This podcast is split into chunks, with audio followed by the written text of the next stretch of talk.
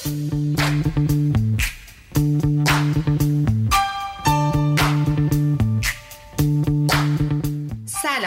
شما داریم به کوبی گوش میدین.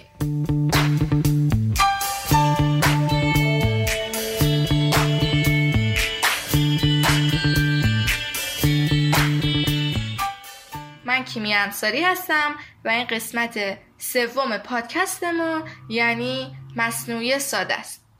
ما در پادکست کوبیک سعی می‌کنیم داستان پشت اجسام و طراحی ها رو تعریف کنیم. در میان اون هم به موضوعات دیزاین می‌پردازیم. سعی می‌کنیم چیزایی که خودمون یاد می‌گیریم رو برای بقیه هم تعریف کنیم.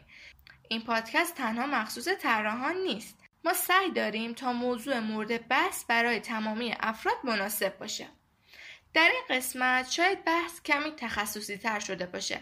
چون قراره علاوه بر پرداختن به موضوع جدید که طراحهای نسل جدید باید توجه جدی به اون داشته باشن در مورد چند محصول جالب و معروف از یه طراح دلنشین نکاتی رو بگیم و به سبک اون طراح بپردازیم و در اون میان چند تا بزرگ و وقتشون رو به ما دادن و نکاتی رو اضافه کردن. خب بریم شروع کنیم.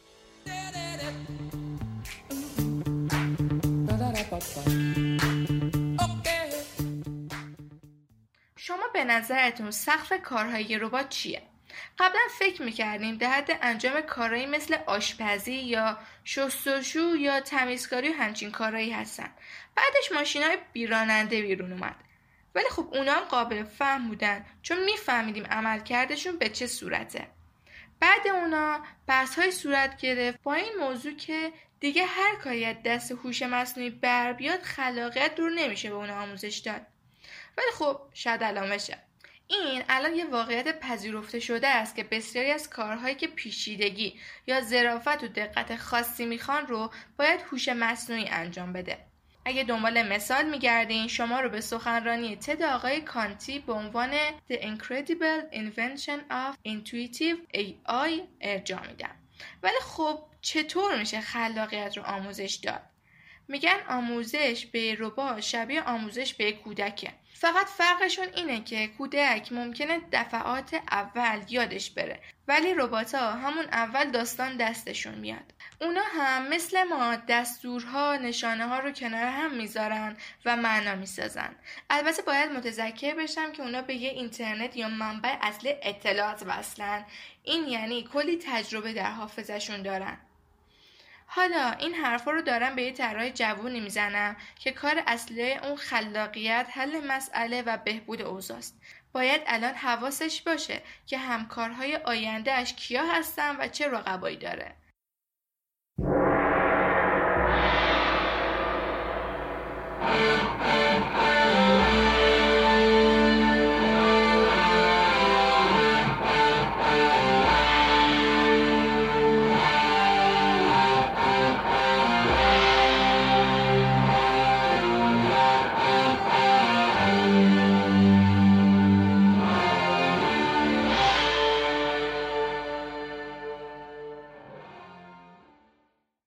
نمایشگاه مبلمان میلان 2019 صندلی به نام AI رونمایی شد که توجه بسیاری رو به خودش جمع کرد. برای تولید این محصول شرکت نرم افزاری اتودسک با شرکت ایتالیایی کارتل که تولید کننده مبلمان هست همکاری کردند و نام طراح اون فیلیپ استارک زده شده. اما در اصل آقای استارک به نوعی یک پرسشگر بوده شاید این صندلی اولین صندلی در حال تولید هست که توسط هوش مصنوعی با همکاری انسان طراحی شده. یعنی پس از کلی الگوریتم و برنامه نویسی آقای استارک به نرم افزار اتودسک یه پروژه میده.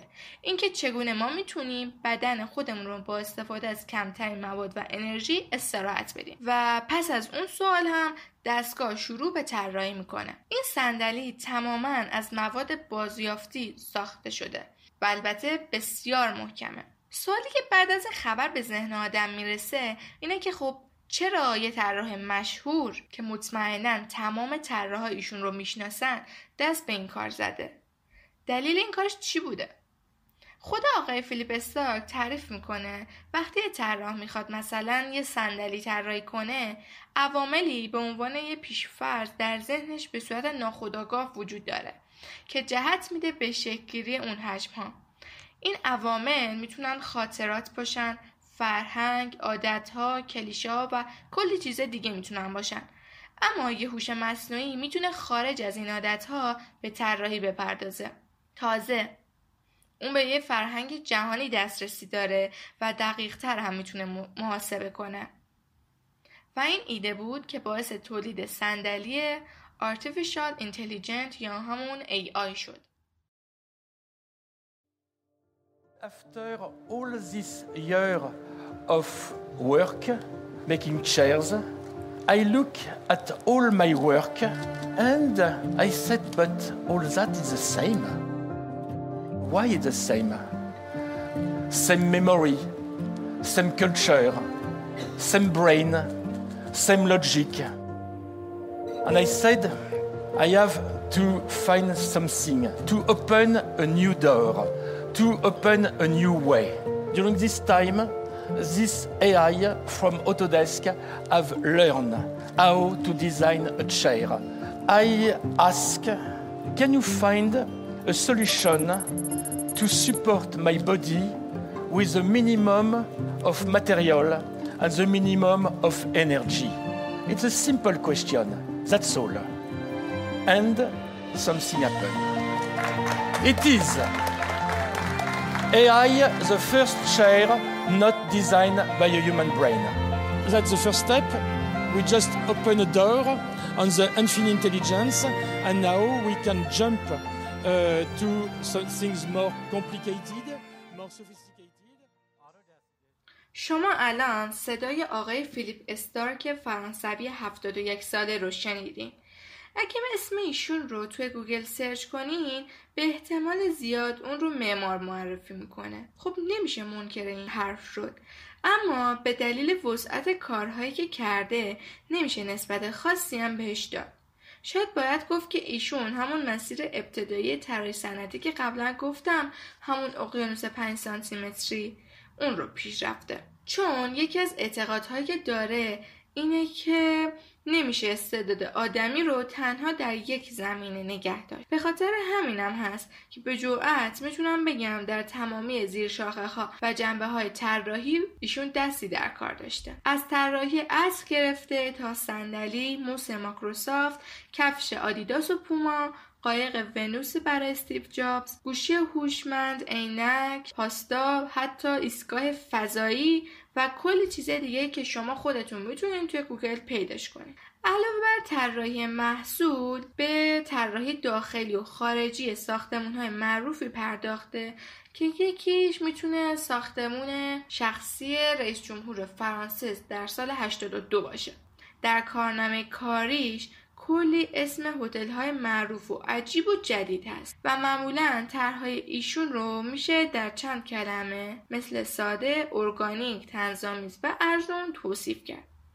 معمولا فضاهایی که ترسیم می‌کنه پر از جزئیات لطیف و زیرکانه. مثلا توی یکی از هتل هایی طراحی کرده یه سیب فلزی رو دیوار نصب کرده بود. تا برای افراد یادآور یه جمله بشه. و اون جمله اینه. خوردن یه سیب تو هر روز باعث دور شدن دکتر از شما میشه. حالا چرا این کارو می‌کنه؟ چون خودش رو کارگردان می‌دونه که داستان میگه و کاملترین مفهوم ممکن رو در هنگام بازدید از فضا به مردم عرضه می‌کنه. سعی می‌کنه تا محیط رو جوری طراحی کنه تا وقتی یکی وارد میشه سریع به اون چیزی که دنبالش میگرده زود برسونه.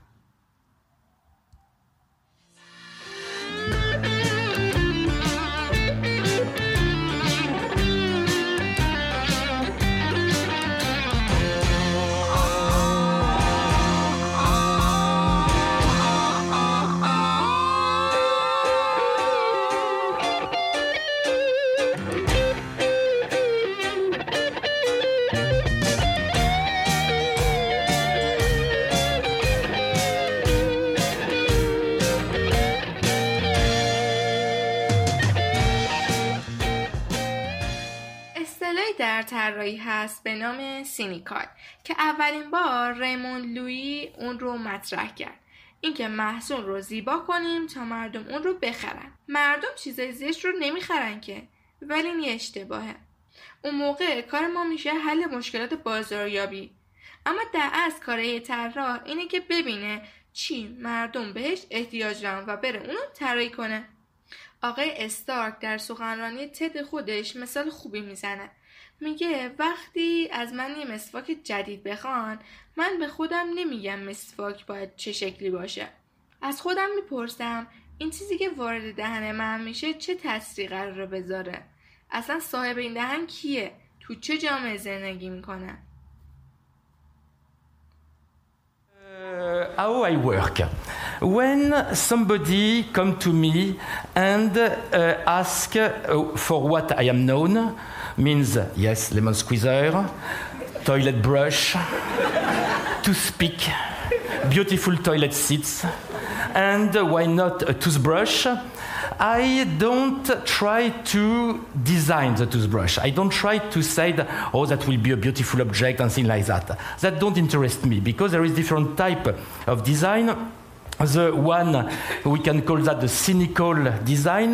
That means the design invented by Raymond Loewy in the 50s, who said what is ugly is a bad sale. Le lait se vend mal, which is terrible. That means the design must be just the weapon for marketing for producer to make people, product more uh, sexy like that. They sell more. It's a shit. It's obsolete.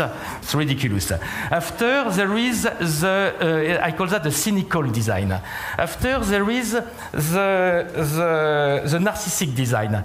It's fantastic designer who design only for other fantastic designer.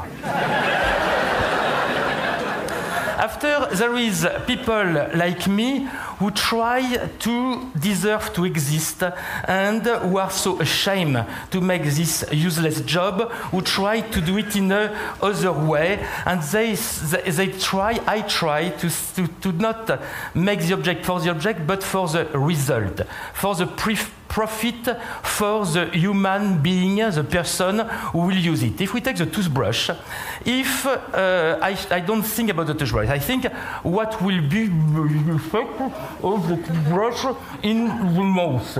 And to understand what will be the effect of the toothbrush in the mouth, I must imagine who own this mouse.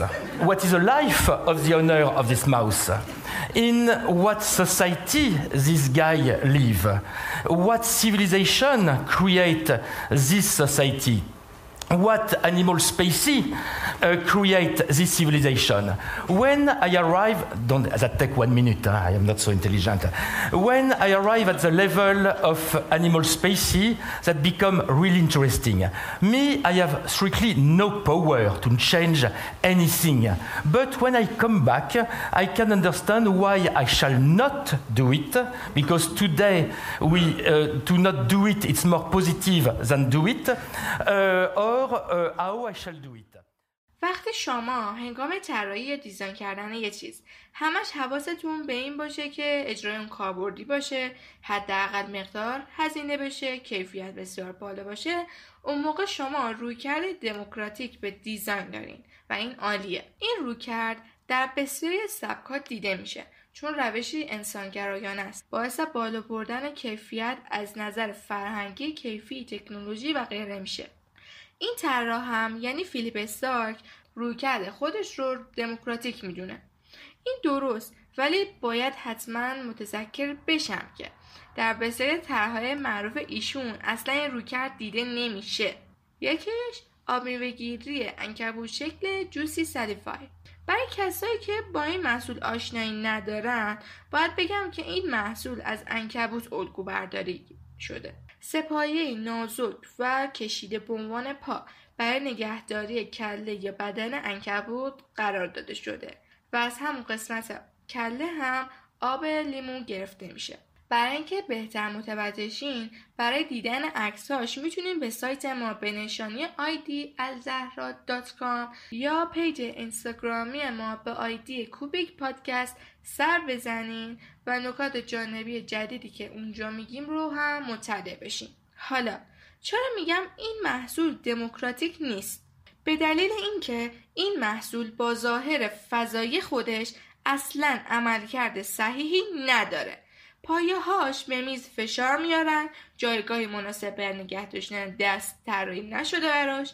موقع آبگیری هسته ها جدا نمیشن و همه جا لک میشن.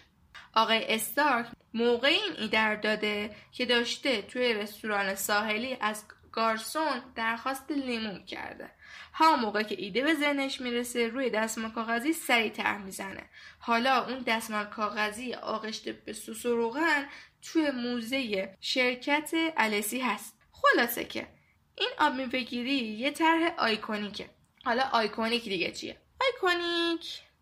طراحی iconic یا نمادین زمانی رخ میده که در اون طراح استانداردهای جدیدی رو ایجاد کنه.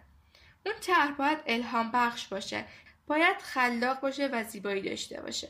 در حافظه بمونه مثل همون لوگوهایی که ریمون لوی در قسمت اولمون می‌خواست. طرح نمادین توسط طراحان دیگه تقلید الگو برداری هم میشه. معمولا این طرحها بیموقع و غیر منتظر معرفی میشن و برای مدت طولانی میمونن و تازگیشون رو از دست نمیدن. از این نظر به طول عمری که نگاه کنی خب به نظرم از ساقط هم می‌تونه iconic باشه که فکر کنم هست. طرحهای iconic در رشته هایی مثل گرافیک، طراحی محصول، معماری، صدا، fashion، branding هم هستن. به نظرم طرح آیکونیک آرزوی هر طراحی می‌تونه باشه. چون اونقدر ازش کپی میشه ایده گرفته میشه و در کل دنیا تکرار میشه که کدوم طراحی که دوست نداشته باشه که طرحش این اتفاق براش بیفته یه کتابی هست که پنجاه اثر iconic جهان رو معرفی می‌کنه. پیشنهاد می‌کنم که حتما بهش من یه سر بزنین. تو اون از چاقو سوئیسی گفته شده تا آب میوه‌گیری Juicy Salif خودمون.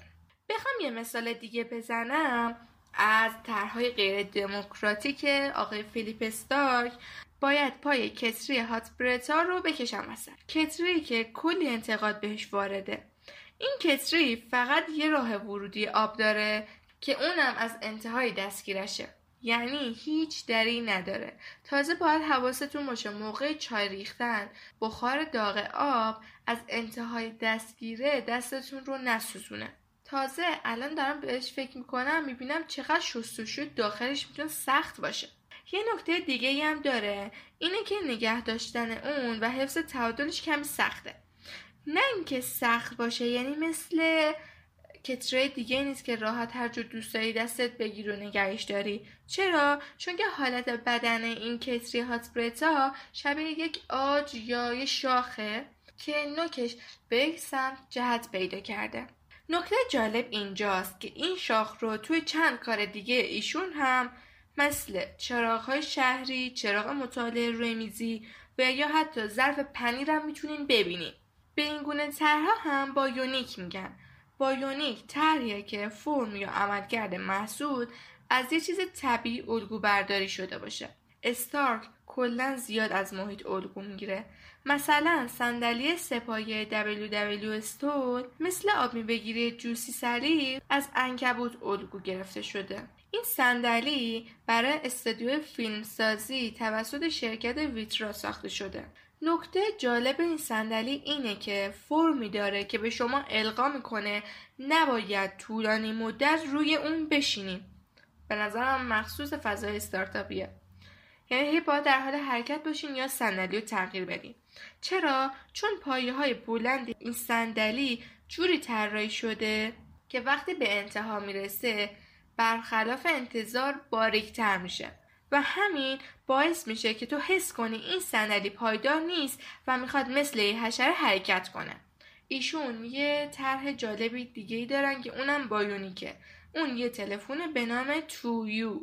این تلفن اصلا شبیه فرم های معمول نیست. جوری که فقط با دیدن دکمه های روی بدنش و سیم پشتشه که شما می‌تونین حدس بزنین که این تلفنه. در قسمت بالای اون فرمی مثل گل شیپوری هست که محل قرار دادن گوشه. خب منطقی دیگه چون شیپور یادآور خروج صدای پس از اونجا صدا خارج میشه. ولی برخی از کاربران رو اشتباه می‌گیرن و فکر می‌کنن توی اون باید حرف بزنن و اونو جلو دهنشون می‌گیرن.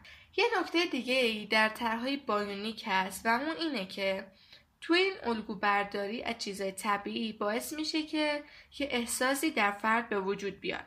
شما در مواجهه با محصولاتی که براتون مثال زدم اگه برین ببینینش یه چیز عجیبی احساس می‌کنید. برای مثال یه حسی که این تلفن تویو ایجاد می‌کنه حس نوستالژیه. فرم بدنه شبیه تلفن های قدیمیه و قسمت شیپور شکل اونم شبیه گرمافونه که سرشار از نوستالژیه.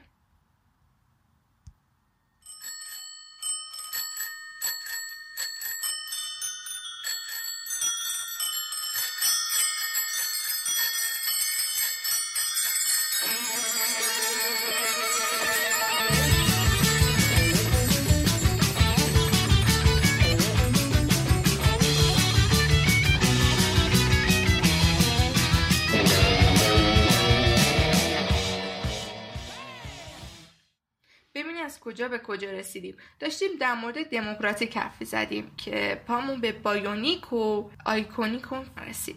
خلاصه که تو طراحی دموکراتیک حرف اول رو کاربرد و عملکرد می‌زنه. جوری که میگن زیبایی در حد نیازهای ارگونومی فقط لازمه. اگه بخوام یه مثال کامل برای این نوع طراحی بزنم باید صندلی روح لوئیس رو بکشم وسط. این صندلی هم از طرحهای معروف آقای فیلبستار که که حدود بیش از دو میلیون نسخه در سطح جهان به فروش رسونده و جز پرفروشترین سندلی های جهانه. پادشاه لوی 16 هم تو قرن 18 یه صندلی معروف داشته که نام خودش رو روش گذاشته. طراحی این صندلی ترکیبی از باروک سلطنتی و هندسی یونانیه. این صندلی سلطنتی در طول تاریخ با تغییر رنگ یا پارچه چندین بار مجددا طراحی شده. ولی این بار آقای استارک برای اینکه مردم عامم بتونن از این محصول اشرافی استفاده کنن و با قیمت کم به خونه خودشون بیارن این صندلی رو کمی تغییر داده. ایده ایشون استفاده از پلیکربنات تزریقی شفاف به جای چوب یا پارچه بوده. در نتیجه یه صندلی یه تکه بیرنگ و شفاف پلاستیکی ساخته که برخلاف ظاهرش بسیار محکمه و در برابر وزن بالا آب گرم و سرما محافظه. به همین خاطره که فروش بالایی داشته. چون از این صندلی میشه تو تمام مکانها استفاده کرد. چه فضای باز چه فضای بسته توی کافه، فروشگاه، کنسرت، چیدمان منزل یا مکانهای اداری و رسمی. پشتی گرد اون باعث راحتی در نشستن میشه و شفافی اون هم باعث افزایش اضافی دید و بزرگتر شدن فضا میشه. بعد از این صندلی نسخه های میز و قفسه اون هم بیرون اومد. بازیافتنی بودن، سادگی و کاربردی بودن این صندلی نشون دهنده رویکرد دموکراتیکی اونه. کلا آقای استارک به این معتقده که طراح وظیفه خلق و اختراع داره. باید محصولات مفید برای قبیله خودش طراحی کنه. از جزئیات دوری کنه و به عمل کرد بچسبه. همه این ویژگی ها مخصوص طراح مینیمالیسته که البته آقای استارک هم هست.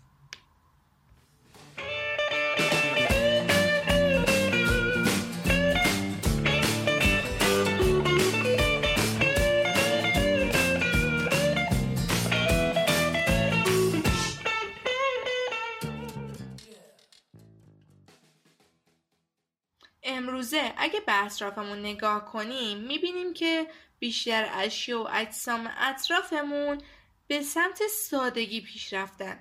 یکیش همین گوشی که تو دست شماست. به جرأت میشه گفت که سبک طراحی مینیمال وارد زندگی بیشتر ماها شده و تبدیل شده اصلا به یه اصل کلی. به خاطر همین لازمه که دیزاینرها آشنایی کامل با قواعد اون داشته باشن. به همین خاطر ما تصمیم گرفتیم که امروز در ادامه به نکات طراحی زندگی مینیمال و یکی از اپیزودهای خوب پادکست پارادایم بپردازیم. برای اینکه بهتر با مینیمال آشنا بشیم باید کمی از داستان شکلیری اون بدونیم. به خاطر همین از استاد ندا تولایی درخواست کردیم تا به صورت فشرده ولی کامل از تاریخ مینیمال بگن چون ایشون دکترای پژوهش هنر دارن. تولد هر اتفاق هنری یا فرهنگی، هر سبک، هر جنبش یا هر مکتب هنری تحت تاثیر تاریخ اجتماعی شکل می‌گیره.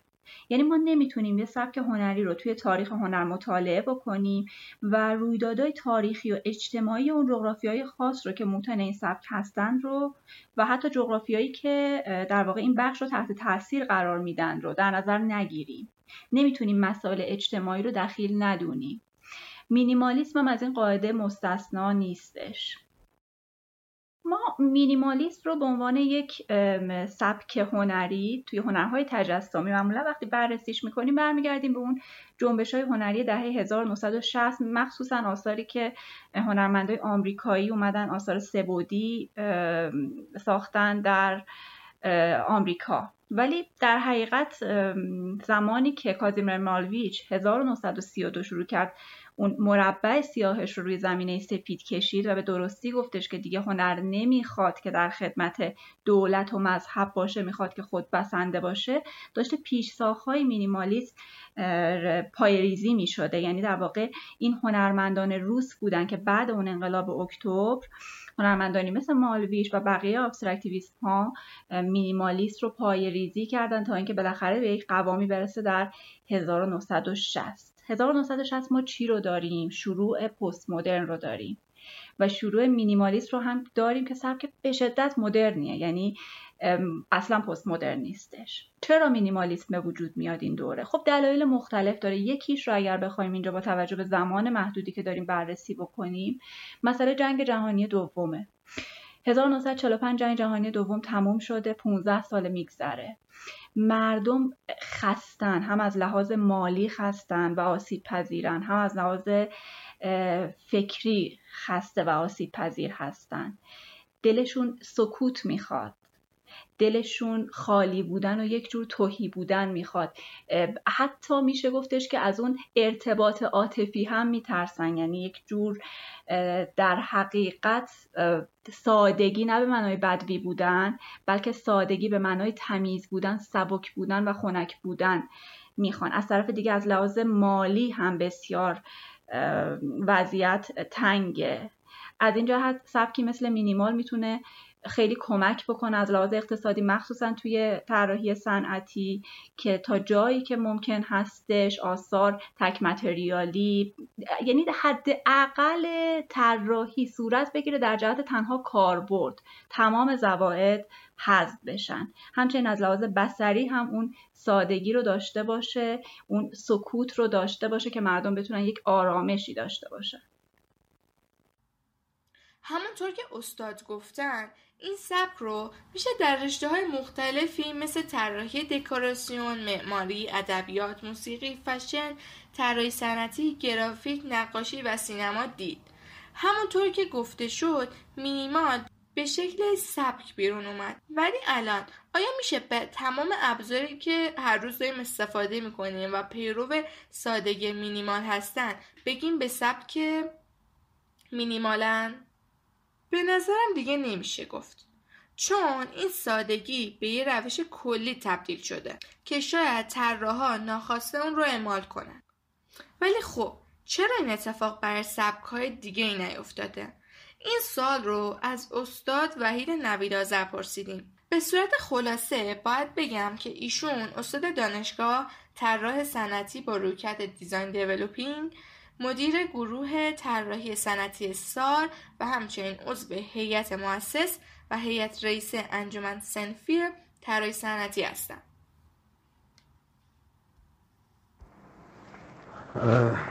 بهتر مبحث مینیمالیسم رو به دو بخش تقسیم کنیم. یه بخش به لحاظ بستریه و یک بخش به لحاظ فنی و اقتصادی. ما توی بخش بستری این صحبت قبلا هم کردیم. تو بخش بستری اونقدر که پیرامون خودمون رو از موضوعات مختلف پر کردیم که چشممون نیاز داره به دیدن سادگی. پس بنابراین امروزه کاغذ دیواری های شلوغ مد نیست. چرا مد نیست؟ چون مشتری نداره. مبل استیل مد نیست و اگر دارن به خاطر چشم و همچشمی و فرهنگ توده است. بعد روش پارچه سفید میندازن. اینا در واقع به لحاظ روانی الان مردم دچار تعدد در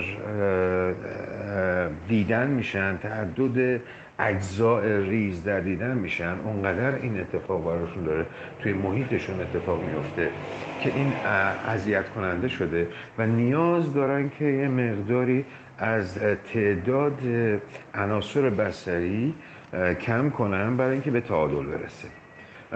یه بحث دیگه هم داریم به لحاظ اقتصادی و فنی.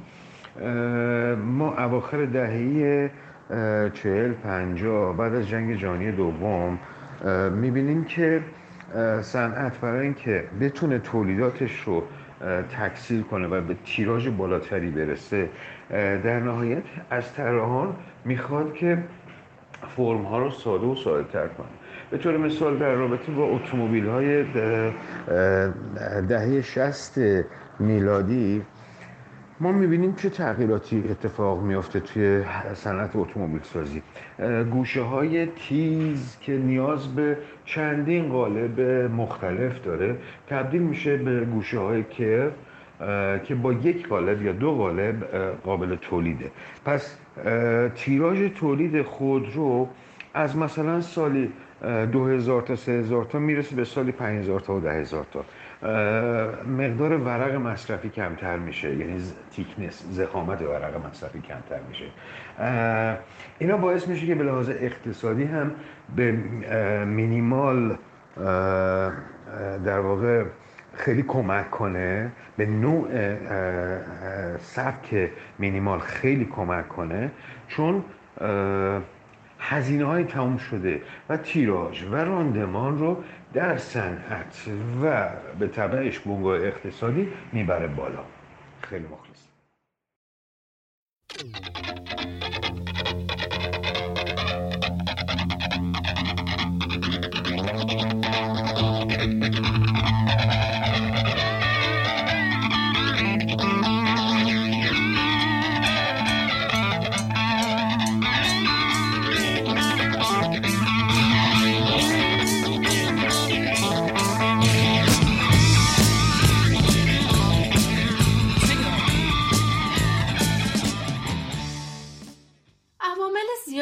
وجود داره که باعث این تجملگرایی در میان مردممون شده.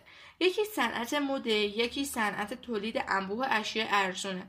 این شلوغی خرید در انتخاب باعث مشغول شدن بیهوده ذهن میشه. به طوری که بعد از اون ذهن خسته میشه و دیگه نمی‌تونه روی موضوع مهمتری تمرکز کنه. این خستگی و آشفتگی باعث شده تا جمعی از افراد به سبک زندگی مینیمال روی بیارن. در این سبک زندگی افراد سعی می‌کنن تنها وسایلی که مورد نیازشون رو دور خودشون نگه دارن و از خرید اضافه محصولات جدید جلوگیری می‌کنن. این به این معنا نیست که زندگی درویشی رو دنبال کردن بلکه منظور اینه که چیزایی که قرار هست تنها فقط یه بار استفاده کنن رو به روش های مختلفی تهیه می‌کنن یا قرض می‌گیرن یا به مغازه های دست دوم سر می‌زنن یا هر چیز دیگه. این کارشون به نوعی کمک به محیط زیست و کره زمینه. ولی مطمئنا فرد اول به خودش توجه کرده که به سمت این سبک زندگی گرایش پیدا کرده. حالا چرا؟ بچه های پادکست پارادایم در اپیزود سادگیشون به نکات مهمی در این مورد پرداختن. اینکه شما هر چقدر وسیله بیشتری خرید کنی جای بزرگتری برای نگهداریشون نیاز داری. که هم اونا و هم فضای قرارگیری اونا نیاز به تمیز کردن یا مراقبت دارن. خب این باعث گرفتن وقت بیشتری از شما میشه دیگه. که علاوه بر اون ذهن شما رو بیشتر درگیر می‌کنه. خب اگه شما این وسایل اضافی رو از کنار خودتون جمع کنین باعث میشه که ذهنتون فضا و وقت بیشتری برای رسیدن به چیزهای مهمتر و اساسیتر داشته باشه. خب البته هرچی بیشتر داشته باشین احتمال خراب شدنش هم بیشتره. هر که بامش پیش برفش بیشتر. این موضوع توی طراحی محصولات هم هست. بچه های پارادایم مثال خوبی زدن. اگه شما گوشی داشته باشین که دو تا دکمه داره از گوشی که هیچ دکمه ای نداره سریعتر خراب میشه یا احتمالش بیشتر برای خراب شدن. خب همین باعث شده که اپل دیگه دکمهاشو حذف کرده. البته الان بیشتر کمپانی ها هم همین کار کردن. زندگی مینیمال فقط در خرید محصولات نیست. بلکه روی نوع پوشش مسکن خوراکم تاثیر می‌ذاره. همونطور که گفتم این مردم سعی می‌کنن خونه کوچیکتر داشته باشن تا کمتر به وسایل بر پر کردن اون نیاز داشته باشن. یا حتی در پوشش هم چالش های مثل 333 دارن تا کمتر ذهنشون درگیر پوشش باشه. چالش 333 یعنی اینکه در طول سه ماه فقط از 33 تا لباس استفاده کنیم. تو اینجا که آدم یاد فیلم Up in the Air میفته اینکه بتونی تمام وسایلی که برات مهم هستن رو بتونی توی یه ساک جا کنی. اینجوری سبکتر هم میشی. برای اینکه بهتر با این سبک زندگی آشنا بشین بهتون پیشنهاد می‌کنم که حتما مستند مینیمال یا مینیمالیسم رو ببینید در کل این سبک زندگی باعث میشه که شما ضروری گرا، تجربه گرا، کافی گرا یا سبزگرا بشین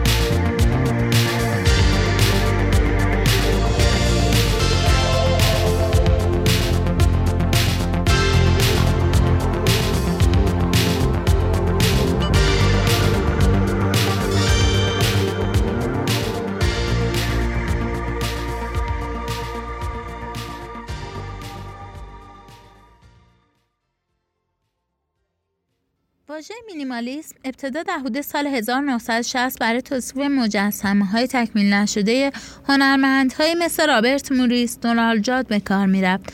اما کم کم وارد عرصه های مختلف شد مثل موسیقی ادبیات طراحی صنعتی و معماری. و به مرور این حس که این واژه به معنی نقص در طراحی و تکمیل نبودن یک طرحه گرفته شد و به طور کلی مینیمالیسم معنی پرهیز از پیچیدگی طراحی به کمک عناصر ماکرو گشتالت های ساده. اینها در برگیرنده یه مفهوم کلی مینیمالیسم هست. اما به اشتباه خیلی ها بر این تصورن بر این باورن که وقتی یک طرحی مینیمال طراحی میشه به معنی بیارزش بودن یا ساده و راحت بودن طراحی این اثر مینیمال هست. در حالی که خیلی افراد که ایده خلاقانه و مفید و کارآمدی ندارن میرن به سمت پیچیده طراحی کردن. در حالی که ما توی حوزه دیزاین اعتقادمون بر اینه که خیلی اوقات ساده طراحی کردن به مراتب پیچیده تر از یک محصولیه که هزاران دیتیل داره هزاران کارکرد داره و همیشه ساده طراحی کردن در این حال کارآمد و مفید بودن به مراتب سختره اگه بخوام یک محصول خیلی کاربردی در این حال ساده و نمونه بارزی از این سبک مینیمال رو براتون نام ببرم میشه به سطح زباله گاربینو اثر کریم رشید اشاره کنم. این سطح زباله یکی از دلایل محبوبیت و مقبولیتش در دنیا به نظر بنده همین مینیمال بودنشه. یعنی چون پیچیدگی نداره در طراحی و این ساده طراحی کردن کریم رشید باعث شده این محصول در خیلی از جاهای دنیا مورد استفاده قرار بگیره. به غیر از اون میشه اگه بخوام محصول دیگه نام ببرم به آیپاد اشاره کنم.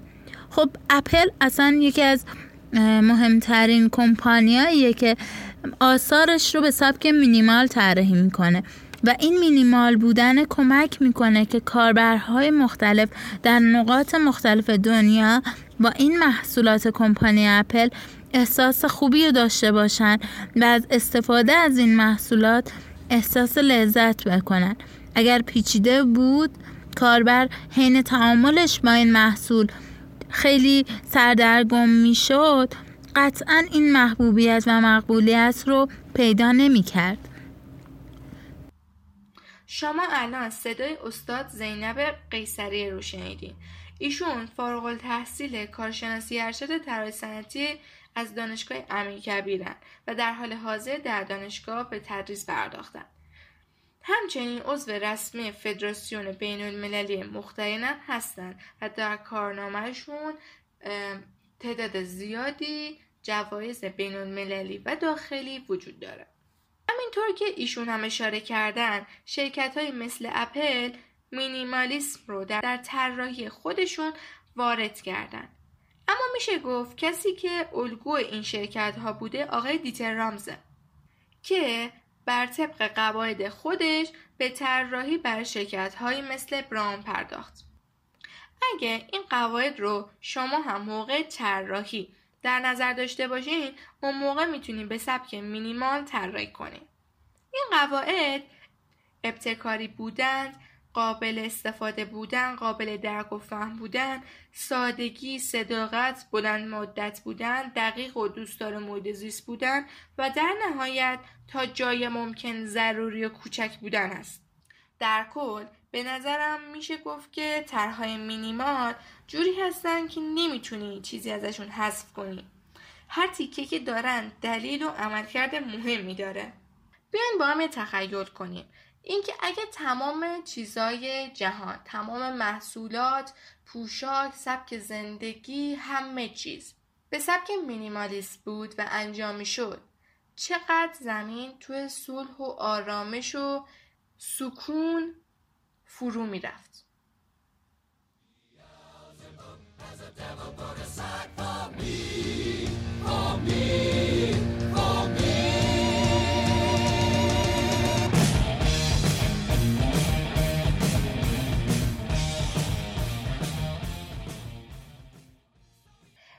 ممنون که تا اینجا با ما موندین و صدایمان رو شنیدین. من کیمیا انصاری هستم و این قسمت رو به کمک سبا خورشیدیان تهیه کردم. زینب زارعی هم طراح پوستر ماست و همچنین بچه های انجمن علمی طراحی صنعتی الزهرا هم حامی ما هستند. اینجا جا داره اپرنیان جمالی و ساجد اشرفپور هم تشکر کنم برای کمک ها و ایده های خوبشون. ما منتظر نظرهای شما هستیم. شما می‌تونین نظرهاتون رو از طریق کامنت app های مثل Castbox یا طریق پیج اینستاگرامی ما به آیدی Cubic Podcast به ما انتقال بدین. پادکست ما در بیشتر اپلیکیشن های پادگیر قرار گرفته و علاوه بر اون ما فایل ها رو در سایت و کانال تلگرامی خودمون به نشانی آیدی الزهرا قرار دادیم تا راحت در دسترس شما باشه این قسمت رو در مرداد ماه سال 1399 ضبط و تنظیم کردیم و امیدوارم که راضی بوده باشین. روزتون خوش تا قسمت بعدی. خدافز